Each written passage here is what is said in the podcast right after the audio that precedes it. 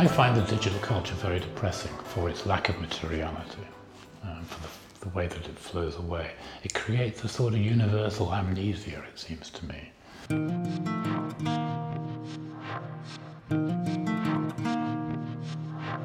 When I started the practice of collage, I felt we lived in a world that was saturated, super saturated with images. I could not imagine a culture of images that became more saturated. But of course now we live in an even more extreme and I felt there were too many images in the world already. I didn't want to add any new ones. I felt it was interesting just to look at the ones we already had. And for me, this was a way of reflecting on the vantage point of the consumer rather than the producer of images. It's a filtering out process. It's what you remove. And that's why most of my practice as a collagist is involved with subtraction, taking things away, hiding things in order to, in some ways, engage the image in a sort of meditative relationship, I guess.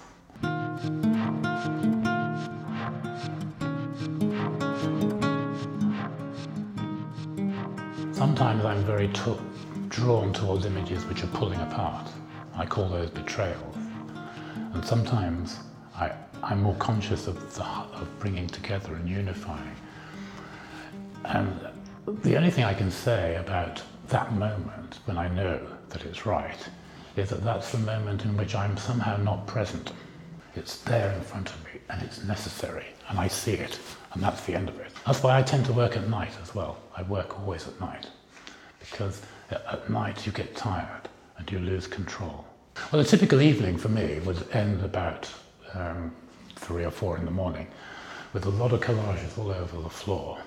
And then when I wake up in the morning, I come down and I put them all away. Maybe one will remain, hopefully, fingers crossed.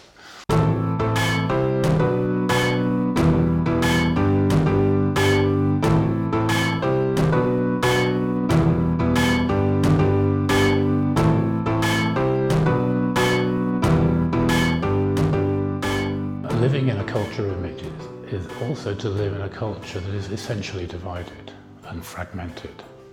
And marriage is a word that I use a lot in my work because I'm trying to bring, heal those divisions in some ways. Use collage as a kind of healing process to bring back together.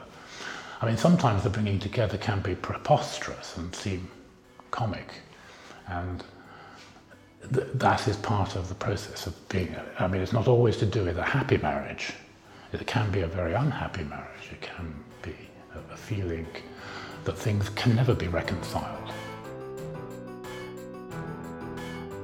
The, way that commodities are turned over is a way of us forgetting, constantly forgetting the material world that we live in. Um, that, that, desire in, in, ancient Christian art, for example, to touch the icon, to have a material sense of the icon as well as its presence. That, that seems to me to be lacking in culture, that obsession with images. There isn't a story that I'm aware of. Um, i guess I'm looking for a reason for it all. Um, why this multiplicity of images? Why do why?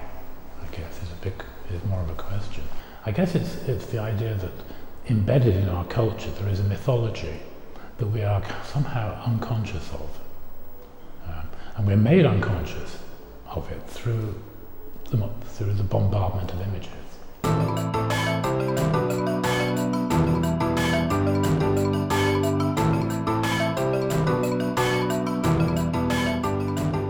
The inability to see and, and the way that one tries to see through this multiplicity and the struggle. And films were always going to be my way of dealing with that, but my collages, I think, do the opposite.